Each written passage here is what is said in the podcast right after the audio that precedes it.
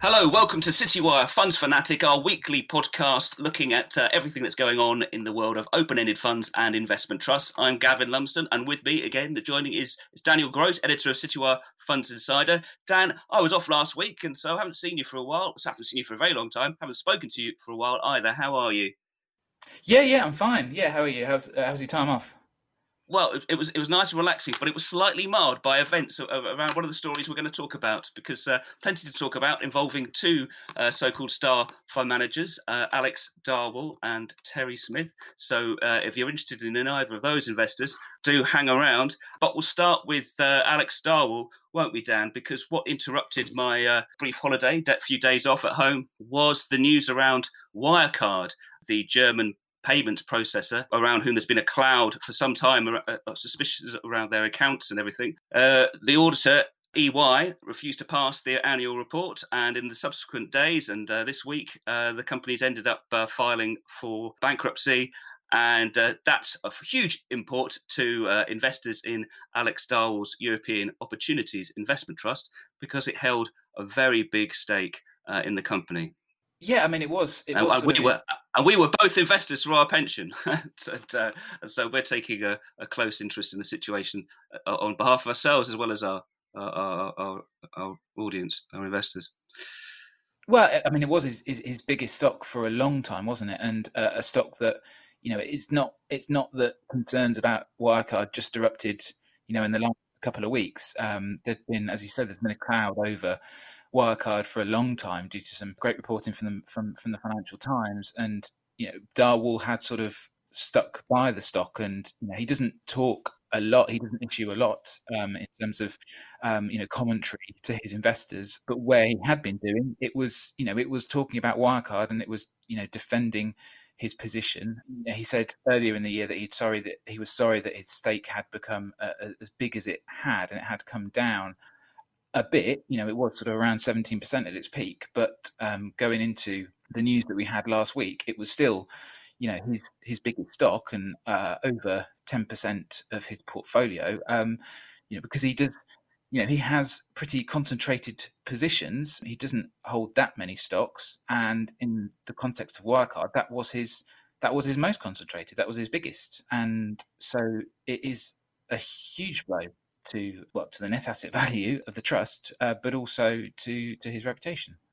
It's a huge blow to his reputation. But just sticking on to the, the performance, yeah, the shares are down uh, 19% over one year, um, having fallen about uh, 10% in the past week, which is not surprising. And you have to go back as far as 10 years to see that his trust is top of its sector with a total share return of 276%, which is a really good return. And, you know, underlines the fact that, uh, you know, he, he's he referred to as a, a star fund manager. He, he's done very well through that uh, very focused stock picking approach that, that he's had. But the past five years, he's sort of mid table, really, because performance has been in line with his peers, dragged down largely by the controversy over, over Wirecard. And although you can give him some uh, credit for getting out of the stock so quickly. So as soon as the news about EY and the, and then the report not being passed and the 1.9 billion pounds of missing euros, as soon as that broke, he sells out. I've got some reservations about the way that's been communicated, but I suppose the bigger question right now for us in this conversation is. Uh, why he held on to it for so long. As you say, he really put his credibility on the line Uh, with, with, supportive statements all the way down the line, and the interim reports at various points when the Financial Times were coming up with some explosive stories. You know, it's not a subject he's clearly wanted to, to tackle, but he's he's put his reputation on the line as saying, "I know Wirecard." better than anybody else. The management are really good, and you know these are you know effectively these are inconsequential stories about a small part of the business.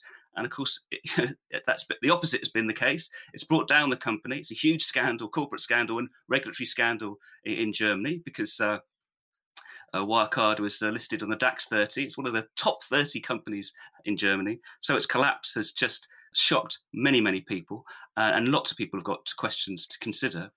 But just thinking of Alex Darwall, why I immediately sold the stake, and you know, my personal investment was that uh, I, I was just so disappointed. I, I had I realised now uh, I'm criticizing myself for it, but I sort of had some faith in the star farm manager concept and that a stock picker of his renown, uh, you know, knew something about Wirecard that other people didn't. And it just seems that actually he didn't know any more than anybody else. And he's just taking maybe a big bet. Now, it doesn't, you know, rule out his um, his record as a stock picker in other st- stocks. It doesn't mean that everything he's ever done is poor or bad. That's, that's clearly not the case. But my my personal faith in him was was shattered. Um, but uh, you, you, didn't feel quite so strongly about it, or you've just had other things to do. I don't know. Yeah, I mean, you know, it's it's still in my pension, and that's not, you know, because I've you know come down on the opposite side of the uh, of the fence to you. Um, it's more, you know, because I haven't got to doing something about it. And I guess you, you do actually have a practical problem uh, as a journalist with, with, with this kind of thing. Is you know the news breaks on uh, on Thursday, uh, Wirecard this absolute bombshell about the 1.9 billion euros uh, that's you know that's missing from its accounts, you see an immediate reaction in terms of uh, obviously you see an immediate reaction on the Wirecard share price, but you see an immediate reaction on on the shares of uh, the European Opportunities Trust. And so pick up on that, cover that story. You know, if we're if we're selling stuff, then we need to kind of dis, dis, disclose it and you know um, sort of disclose when we've written about it and um, whether we're going to plan to write about it. So, you know, in the, in the kind of immediacy of the event, my focus is I've got to write this story. And so, you know, but by the time it, you know, it gets to the end of the day, uh, so, you know, I think the shares were off about 5% when first sort of filed the piece. And then by the end of the day, European opportunities are down about 12%. And you think, oh, well, I should have really sold at that point. But I was focused on other things. And that's actually, I, I think that's probably been the, the story for, you know, because it's not the first, obviously, this was the big Wirecard event, but there have been been revelations in the past and there have been share price reactions. And uh, that's caused me to question my holding in that trust before. But the pattern of these events has always been there's the share price hit when the news breaks. Uh, I'm annoyed. Do I do anything about it immediately? No. And then it comes back a bit, and then you just, uh, you know, just forget about it a bit, which is not. A... I know exactly what you mean. It's a funny thing, isn't it? We're kind of in our job as investment journalists. You know, we are in a privileged position. We get access. You know, we're, we're following the news quite closely, of course. Um, but actually, doing that job of keeping up with events can, means that you're not necessarily trading on your own account, which is probably very good for sort of compliance reasons. It had been troubling me, and I'm absolutely kicking myself as a journalist. I don't know if, you, it sounds like you are as well. You know, the FT and uh, Dan McCrum uh, at uh, the FT in particular has done a, a, great job on covering Wirecard and uncovering what was going on over uh, the past few years. And you know, what was I doing as a journalist? Why was I not taking um, taking that more, uh, placing more emphasis on that? Why was I seemingly preferring the assurance from a fund manager rather than a uh, respected uh, fellow journalist. I don't know. I've got something to think about there. But as I say, I got rid of it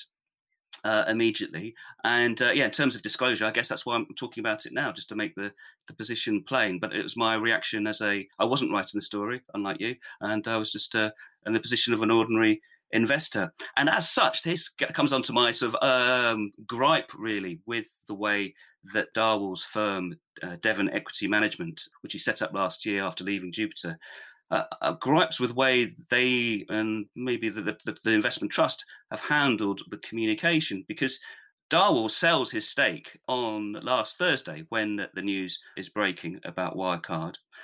But the RNS, the stock exchange announcement saying that, the brief, very brief, uh, one line uh, explanation saying that the holding has been sold from European Opportunities Trust, doesn't come until the following morning. But it doesn't come out at seven o'clock uh, when uh, these announcements typically start uh, being filed, uh, and it isn't there either at eight o'clock when uh, the market opens for trading. It actually appears at 9.04, four minutes past nine o'clock in the morning. That's uh, sixty-four minutes after the market's been opened, and it's uh, over two hours since the, the information could have been disclosed. And you know there are bigger problems in the world. There are bigger issues in the Wirecard story. But I, you know, from my point of view, um, I felt I was trading uh, in a false market in that trust, effectively, because uh, I read your story about what happened the previous day. And as I said, I very quickly decided I wanted to get out. And I did notice that the shares were rising. And I kind of wondered why that was. Was that a so called dead cat bounce? I don't know. I was just keen to sell my stake. And when the RNS does come at 904, saying that the, the stake has been sold. Yeah, that doesn't change my opinion. So, it, yeah, I still would want to get out. But I think it's just, I just would like to know why it takes them over an hour. Why that RNS, that statement, so short, could not be ready first thing in the morning. It's well, like, I mean, come on, you know, you've well, got to communicate had, much better. You, am I am I getting am I getting my knickers in a twist over nothing? Well, I mean, it, it, and it did have an impact on the share price, didn't it? Because um, you know that was what kind of alerted me to that um, statement coming out. Suddenly, there was this jump in the shares of the trust. It had fallen heavily uh, the day before, about twelve percent, and it was falling in the morning, and that's you know a function uh, of what was happening with Wirecard. Wirecard shares had kind of continued to fall, and I think the shares had already fallen by you know beyond the actual stake in Wirecard, so it wasn't just that. It was you know it was sentiment and it was um, the discount widening because lots of investors were doing what you were doing and, and were getting out. But as soon as there was that statement saying you know as of yesterday we don't have any wirecard then an immediate jump you know because that has kind of cleared well, it hasn't cleared the problem given what had happened but you know it just removes that stake to that business that, where there's you know even with the share price fall on the thursday there's obviously still you know humongous concerns that have now kind of been realised about where the stock was going. And yeah, and you know, so they sold throughout the course of Thursday. You do think, given the length of that statement, that that's something that you know they could have they could have had out right at the beginning of the day, and then you know you wouldn't be in the position because presumably you, you sold you sold just before the the announcement came out. Absolutely, and you know, I would I was going to sell anyway, but it just uh, just you know as a as a journalist, someone in the media is uh, you know we deal with P- PR folk and we're in the communications business. I'm just really like to know why that important piece of communication couldn't be there at seven or seven oh one or seven oh two. It's certainly there by eight o'clock when the market opens and people are trading. I think people should know I mean, I think other I wouldn't be surprised if other people felt the same as me and were getting out what come what may. But it'd be good to know when you're selling that hey, oh, Mr. Darwall sold the day before. Mm. I mean, it mm. might have changed some people's mind. Anyway, but also moving on, and then you know, Alexander Darwall has uh, spoken about briefly about uh, Wirecard on various occasions, but when it came to this crunch, this really big crunch, this is the terminal bit of news, really. Um, there was no statement from him personally. I mean, you got to remember there was a statement from from Devon, but remember Devon is it's not a one man band at all. It's a there's a small team, um, largely composed of people who who left Jupiter Asset Management with Darwall last year. But the statement came from the, the chief executive of Devon Equity Management, Richard Pavry, who used to be uh, head of the investment trust business at Jupiter. He's the chief exec, and, and he puts out a statement, and you know it's it's a fine statement as it goes, but it's not a personal statement from yeah. from Darwall himself, and you know the Wirecard stake is is Darwall's, um, so it just feels again, you know, the fund manager is hiding behind someone else when uh, you know he should be standing up. I think he should be saying a lot more, but um, yeah, he shouldn't be hiding behind his, his chief executive, who you know he, he he appointed, who he brought along at this for their small outfit last year. I think people want to hear from Darwall. He's the man behind that stake, and yes, he got out very efficiently, but he should have been out a long time ago. And uh, also, we just need to know some sort of reassurance about how it can never happen again. I mean, he was supposedly talking to his board, uh, the, the board of the investment trust, about how you know he apologised at the beginning of this year for the size of the stake. Uh, yeah, as he said, it got up to seventeen percent, and he was talking to the board, or the board was talking to him about how to ensure that such outsized positions didn't occur again in the future. But it looks like he didn't actually reduce the stake. The the, the, the proportion of of the stake yeah, only no, fell because the Wirecard shares were falling. So uh, yeah, because uh, that's sort of detailed in that statement that, that, Richard Pavry put out on the on the Friday. I mean, some profit it says was realised on sales in 2017 and, and, and 2018, and that no new shares had been added had been added since February 2019.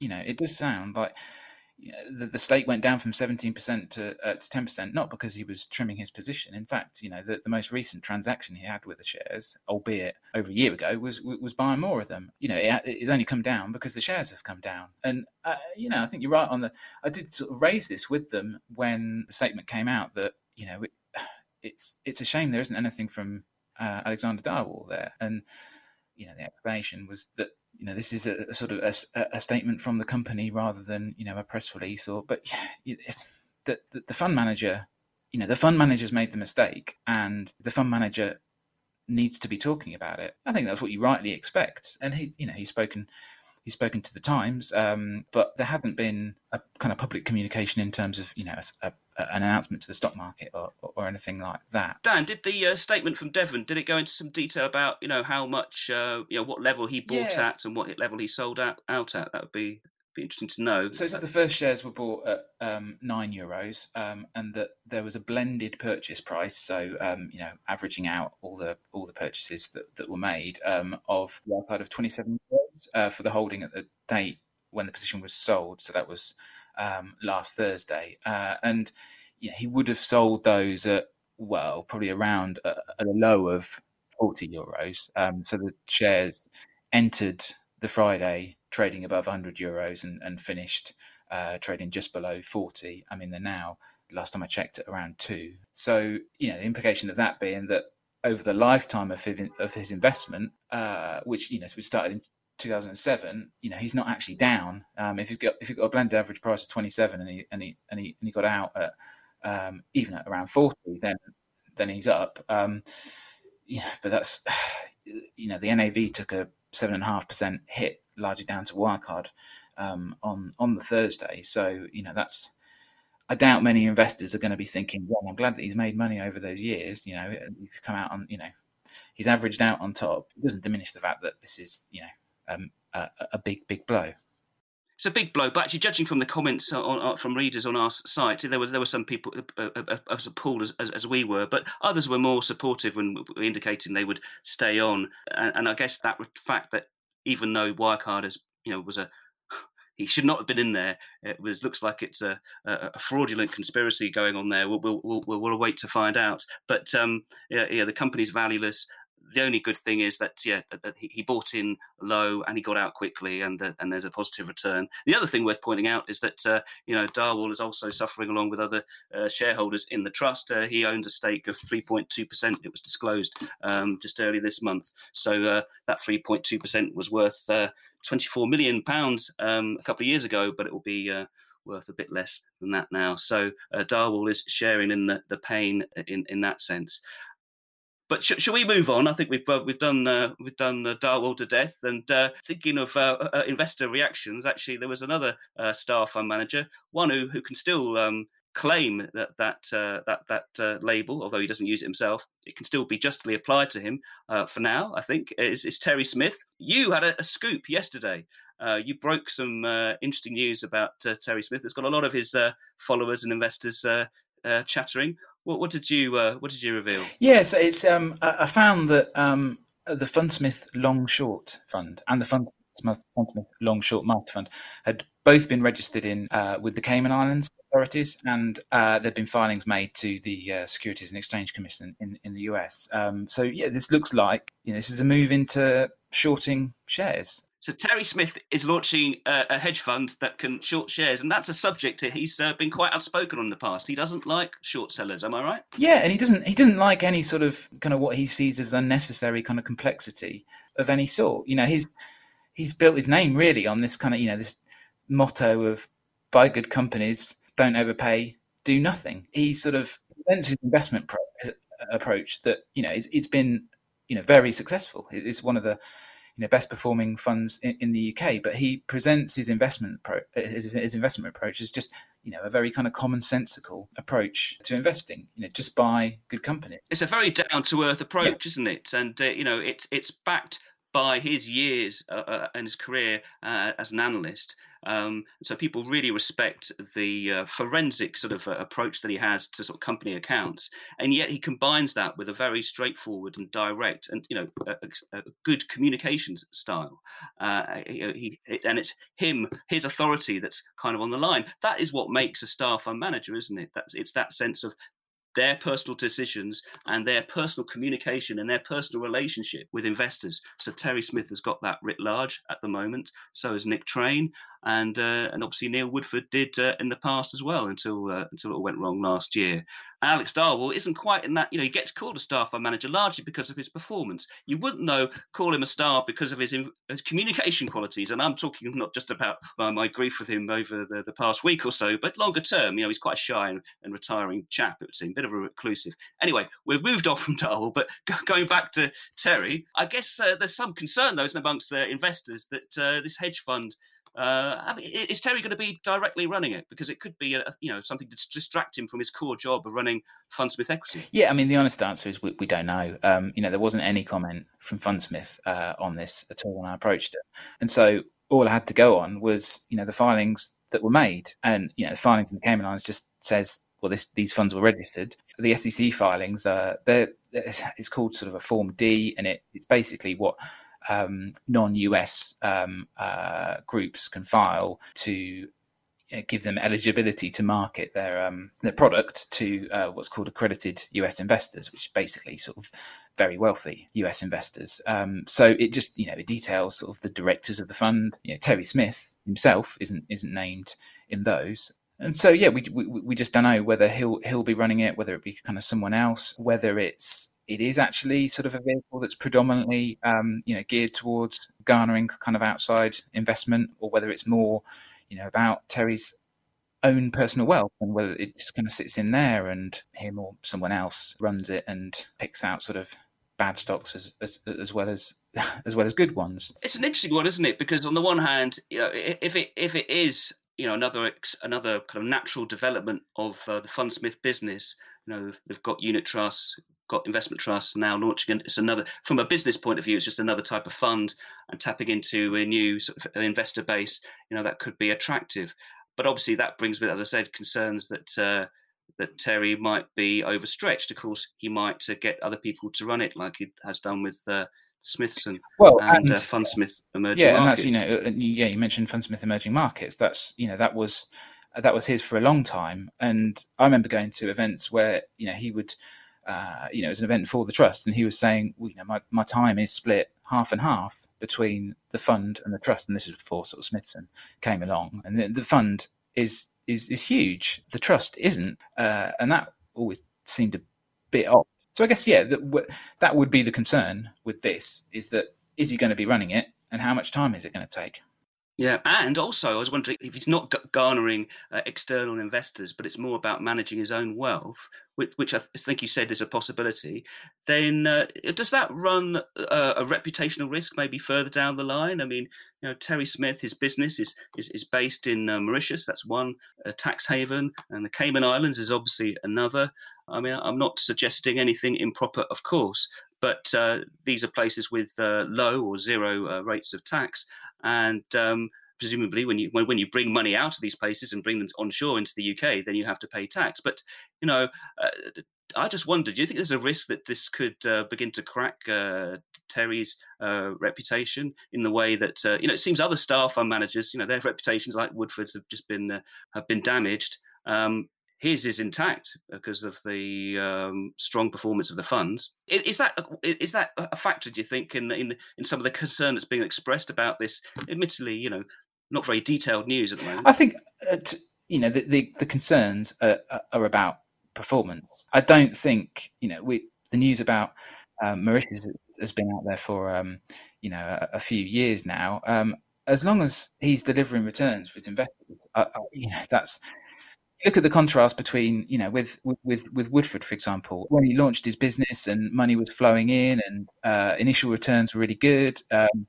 the, the, the dividends that he got from his business they were written about but people didn't really kick up uh, a fuss about them in, in the way that they obviously did once the fund was suspended um, the fund had lost a lot of money and people weren't allowed to get their money out because they saw you know this manager's you know someone's getting their money out and neil woodford is able to get the money out of his his business. So i think these kind of things you know some people won't like it but as long as performance is maintained then it it doesn't sort of provoke the kind of outrage that, that you get when there isn't that performance. So i think and and and judging by the comments on uh, on funds insider this week it's uh you know the concern is is around the potential for this to distract um, from his flagship vehicle that so many people are invested in. So I think that's where that's where the focus of of concern is.